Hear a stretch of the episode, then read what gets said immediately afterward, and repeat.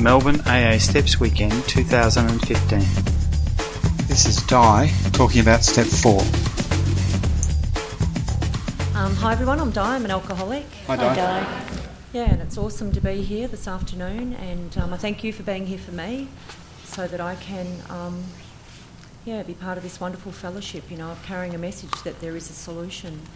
And, um, you know, to be living in the solution, I first got to be living in the problem, and um, I had no idea, you know, what was wrong with me. Um, these lights are really blinding, and I can't see any of you, which is probably a good thing. But um, and I do feel quite nervous, so um, I do the best I can. And I'm just an alcoholic who's here to share experience, strength, and hope of how the fourth step has changed my life, and it has. Um, look, I picked up a drink when I was 14, 15, and I ran with it, and I loved the effect that alcohol produced in me. You know, and when I drank, you know, it lit me up like a Christmas tree and it enabled me to do things and say things and be a person that I could not be. And um, so my relationship with alcohol was very unhealthy from the very start. And, you know, I was, um, I needed the effect that alcohol produced in me. So, you know, for a long, long time in my life, you know, I drank, you know, and, you know, I lived a life that was fairly, it was crazy to be quite honest. I was going to say fairly normal, but that's not true, you know, at all. Um, you know, I'm, um, I'm the type of alcoholic that got here with a problem with alcohol, and I had a really big problem with the way I was drinking. And AA offered me a solution on getting sober, and I got physically sober. I came to my first meeting on the 23rd of January 06. I'm nine and a half years sober, and um, alcohol um, AA helped me to stop drinking. And you know, in my first um, 12, 13 months of being sober, I did many, many meetings. I did what I was told to do, you know, go home, get rid of all the alcohol, don't have any alcohol in your home, don't go near the old environment, don't, um, no, don't do a lot of things and attend many meetings. And that's exactly what I did. You know, but for me, that wasn't enough. I needed to do more. Um, just putting down the alcohol, my solution left. My solution to life left, and I was left with me. And, um, you know, my first 12 months of being sober was incredibly difficult. And somebody said to me, Di, if you don't think you're an alcoholic, now that you've stopped drinking, has your life, um, if it's getting worse for you, you know, maybe that's a sign, you know, that, you know, you are an alcoholic. But the problem for me was that I didn't know if I was an alcoholic or not. And so trying to diagnose my alcoholism in the rooms of AA, listening to your stories, you know, if you, if, you know, the bashing and crashing, I didn't identify with a lot of the guys' stories you know, the girls' stories, you know, I did. And, um, you know, I'd say to myself, yes, I'm an alcoholic, I belong here, so I've got to do that because I can't see. Um, yes, I belong here. But then I'd hear these terrible stories, you know, and I'd, um, you know, say to myself, hang on a minute, I never did any of that stuff. I never drank methylated spirits. I never drank in the mornings. I've still got a job, I've still got a car, I've still got a home. How can I be an alcoholic? And the reason that I'm telling you this is because this is the part of why I need to do this fourth step. Because, you know, I really struggled with belonging in AA. And um, so when I was 13 months sober, you know, somebody crossed my path who knew this 12 step recovery program and who actually, and by that stage I was in enough pain that I was willing to be teachable. And I had, um, for me, I had a lot of denial. I had a lot of ideas about myself that were wrong you know, and I was a victim. And, you know, and I drank because of the way, the way that everybody else treated me. And, um, you know, coming here, um, you know, I needed to not only get physically sober, but I needed to get emotionally sober. And I had no idea what that meant. I knew that I had problems with other people. I knew other people had problems. And I knew that I drank was my solution to coping with a lot of things that hadn't turned out that I wanted the way that I wanted them to. So, um, so what happened was I started going through the 12 steps because I needed more than just sitting in meetings. I was going crazy um, doing that suggested form of, you know, treating my alcoholism. I had no idea what the word, what an alcoholic was, to be quite honest. And as I said, I was trying to diagnose my alcoholism, you know, based on identification with people sharing from the floor, and, and that wasn't enough for me. And um, so I started this process of going through the, the 12 steps. And the first step, you know, I was able to um, really get honest about if I belonged in AA or not, if I was an alcoholic. And it was hard for me, for me to admit complete defeat. I was able to admit that I, that I had a problem with alcohol and that alcohol was, had taken over my life to a degree. I was obsessed with it completely. You know, but it says in the big book that we needed to fully concede to our innermost selves that we were alcoholics. This is the first step in recovery. And once, you know, I got to that point of going through the work and getting really, really honest if I suffered from this allergy to alcohol, which sets us apart from the average temperate drinker, I was then able to be given the truth about myself enough to, to know and understand in here that I belonged here. And if that is the case, what am I going to do about it? I'm going to follow. I'm going to follow the advice of my sponsor, who was saying, "Okay, let's move through the work," you know, and um, and I, I, was able to admit that I needed to be restored to sanity in regard to the way that I drank, but that was about as deep as my understanding about my insanity lie.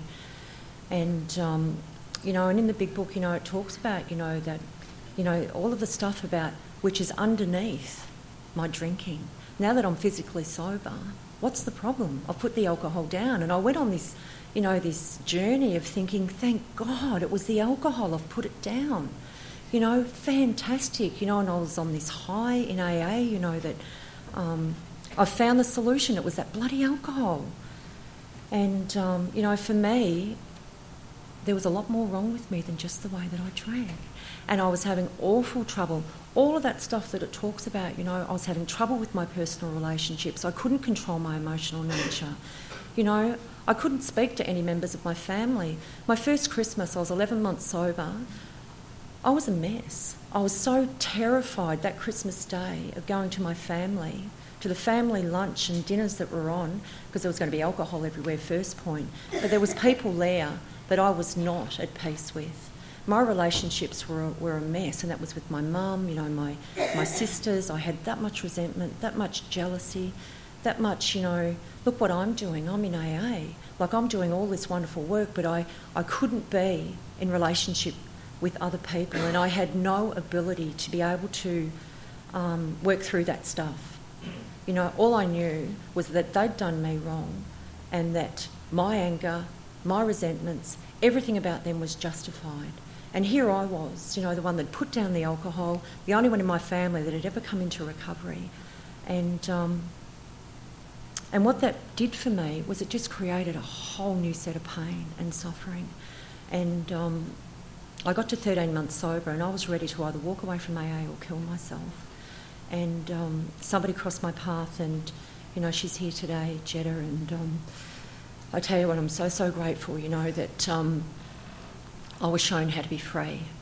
And I was shown how to be free, and I was willing to go to any lengths. And to do that, you know, it was to follow um, the 12 steps and um, so I had no, I, by that stage, I had no trouble identifying, you know, with all of that madness inside of me, and um, you know, which took me to my third step, you know, and and she lives in another state, and she said to me, you know, I got to my third, st- the point of saying the third step, and you know, she suggested to me that I go to this meeting down in Balwyn, Balwyn Big Book Study, and there was a group of members down there who did step work, and to ask them if they'd say this third step prayer with me.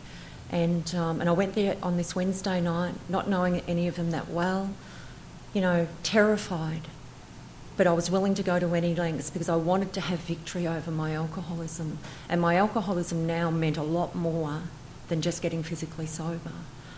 I was discovering, you know, especially from my first step, that I'm an alcoholic and I belong here, but I had all this other stuff going on inside of me, and I had no ability to overcome it, to master it, to be able to be at peace with myself, let alone with my family. And um, so at that meeting, you know, I got on my knees with about 12 members and I took my third step. And, um, and I remember the feelings I had that night, I remember it so clearly. And it says in the big book, next we, we uh, launched out on a course of vigorous action. And um, I can remember at the time there was a fellow out from America called Dan Sherman, and there was a retreat up in Bendigo or Ballarat and um, and I was going to that retreat because I was connected to this sponsor now, and um, you know people who were doing step work were going up there, and um, and I was just about to start my first column of my fourth step, and I was in this motel room in Wagga Wagga, and um, and I had the stationery, um, which um, you know I sat at this desk in my room on my own. And I was instructed, you know, start writing a list of every person in your life that has ever annoyed you, disappointed you, you know, that you've got, that you, that is, um, you know, that you're angry at, that you're resentful at. And I can tell you what, my pen just had a power of its own, and I thought it was wonderful. and I was off and running, you know, and that really excited me, and it got me really, really um, enthusiastic about this fourth step. You know, and my list just, you know, and she said to me, just keep writing until you'll know when it's done. And, um, and I wrote, and I wrote all of these names, you know, and I went right back through my life, back to my childhood, you know. And one of my resentments was my third step, um, my third year kindergarten teacher. You know, when we sang Ring a Ring a Rosie, my undies fell down because mum had done them up with a bobby pin. You know, but that had been with me for 43 years. They laughed at me and I was embarrassed. You know what I mean? And anyway, and, um, and then I, in my second column, you know, I got to write why I was upset with them. And I had a lot of stuff inside of me. And this fourth step was a tool to start I describe it to others. It's like carrying a big double truck behind you of the wreckage of the past. You know, and I had a lot of stuff inside of me, and I had no idea that that was related to the way that I drank. And um, so, this process of doing this fourth step for me was about getting all of this stuff outside of me and getting it down onto paper. And, um, and there's a process to go through, you know, with your fourth step. And, and you know, and by the time, you know, I got to my fourth column, I was starting to see stuff about myself through the eyes of others that I'd never been able to see before. I started to be shown so much truth about myself, and I started to be shown all of these fears as well when I got into my fear inventory. So, you know, this fourth step was about untangling the mess inside of me. You know, I um, I ran my life on self will for over 30 years and had no idea. You know, I picked up self will at 14, 15. I was off and running. I was rebellious, defiant, and did what I wanted to do, and I was unteachable. Nobody, my parents, school teachers, I wouldn't listen to anybody.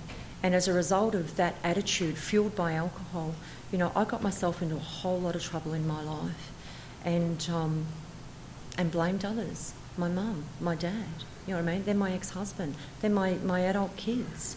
You know, by the time I got here, I was festering with hatred and resentment and fear and anger and, and trying to live in a head like that. But the thing was, I didn't even really know that that was going on until I got physically sober and then I started working on this fourth step, which started um, and giving me a tool to be able to get this stuff outside, on the inside of me out. And um, it was, um, it was, you know, people say, oh, look, I'm really frightened of the fourth step. You know, I'll wait until I'm weller to be able to do the fourth step. And the truth of the matter is, if you don't do your fourth step, the stuff just stays in there. It's in there and it just drags your spirit down. And, um, and really, what I've discovered is working through all of this, all of this, you know, stuff, I've been able to be free. I've been able, and, and this real um, spiritual experience started to happen for me because every time I touched on my own truth, like I'm really, really pissed off at my mother, you know, because my mum, my mum came to AA when I was 15 and um, stayed for two weeks, did a rehab, stayed for two weeks, and then she left. Okay, so I had issues with my mum, and then two of my kids, when my alcoholism was in its throes, went to live with my mum. So, you know, when I got to AA, I had really big resentments against mum, and um, and today it's not like that. Today there's a relationship and there's forgiveness and love in our relationship. And these 12 steps have untangled that mess within me, especially steps four through to nine, which is clearing away the wreckage of the past. And um, I'm just so, so grateful, you know, that I got to AA. My drinking got bad enough that I had to do something about the problem. And in coming into AA um, with a problem with alcohol, I was forced to get sober. If I had continued to drink the way that I had, I don't believe that I'd be here. Um, so, you know, I addressed the problem with alcohol. What's the problem? I wasn't coping with living at all sober, just doing meetings. It was by any means nowhere near enough for me. And, um, you know, as a result of going through this work, and I've gone through this work, you know, quite a few times, and, um, and I have an ego and I have. Um, self will, and I'm still an alcoholic, thank you, and I'm still um, have a mind, you know, that produces a lot of fear, and I can easily get disturbed when I don't get my own way with others. Um, things don't work out the way that I want them to. I had a lot of, you know, a whole set of very unhealthy expectations about other people and how they should be behaving and how they should be treating me. I had um, a neurotic, mixed up bag of attitudes and ideas about myself and about other people. And, um, and I'm not going to go into all the details of the fourth step because David's just explained it beautifully, visually. I can't do any better than that, but I can just share my experience of how it's unlocked me. It's given me the ability to um, see the truth about myself. And step two says, came to believe a power greater than ourselves would restore us to sanity.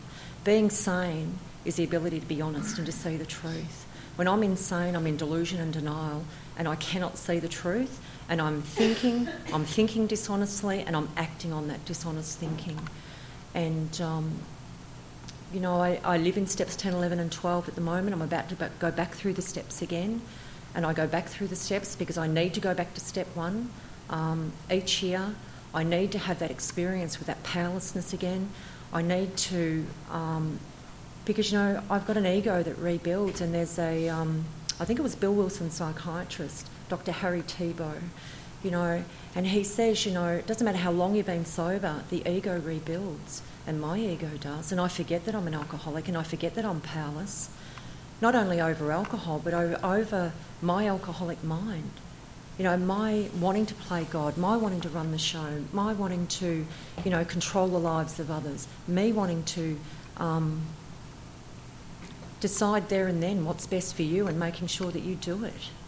And, you know, that's um, really hard, you know, when you're a mum, when you're a daughter, you know, when you're an auntie, when you're a colleague. You know, like my disease of alcoholism has played out in so many areas of my life, and I was totally deluded that there was a problem with me. And um, it's like that peeling of the onion. I'm sure a lot of you have heard the onion analogy, you know, and the like the hard, crusty outside edge comes off, which is the alcohol, you know, and um, and I got, you know, the alcohol was taken away. So what's the problem? And then I, you know, I'm in so much pain in AA that I've got to start looking deeper within. And as a result of, um, you know, and the only way it's worked for me is doing the steps. I don't know how people do it just sitting in meetings because I can't see the truth about myself unless I'm writing inventory. And, um, and each time I go back to um, the fourth step and I take into that fourth step a whole new bunch of resentments, you know, a whole new bunch of fears and, you know, harms as well, you know, because if I'm not experiencing my inventory on paper, I'm experiencing it in real life. And the danger for this alcoholic is that I think and if I haven't got an, a tool between me and the world, I act on my thinking. And acting on my thinking is really very dangerous for me because I think I'm right. And what happens is I step on the toes of others and they retaliate, and I think, what's their problem? What's wrong with them? You know what I mean? And I'm a tornado, sober, and I don't even know it. So, um, you know, step 10 is very similar to the fourth step. Um, you know, for those, if there's any newcomers in the room here today, don't be frightened of the fourth step. The fourth step is an amazing, I think God's really clever, or whatever you want to call God, you know, because this alcoholic was so willful and so thought she knew it all that I was not going to allow anybody to ever tell me anything. And going through um, this work, thank you. I thought, how am I going to speak for 20 minutes? I've got one minute left. going through this work, it's enabled me to find a peace I've never known existed. All the promises have come true in my life and they continue to come true in my life. You know, doors have opened I didn't know existed. I've found that reality deep down within. I have an amazing relationship with a higher power today. I help others in the fellowship. I have a sponsor who has a sponsor, and there's a lineage of recovery that is in my life today. And um, I'm just so, so grateful, you know, that alcohol, my alcohol, my alcohol, the alcohol that I drank got so bad that I was forced to do something about the problem. And in doing something about the problem, I came through the doors of AA, and you've shown me a way of life that I didn't know existed. you know, my daughter and I, we have a beautiful relationship. My mum and I have a beautiful relationship. Amends are so powerful. Don't be frightened of this stuff. Embrace it. If you're willing to go to any lengths, go through with the process because there's spiritual pay that comes with this stuff. Okay? The outworking, we don't just do this to live sober. There's a life of abundance on offer for you if you're willing to go to any lengths. So thank you.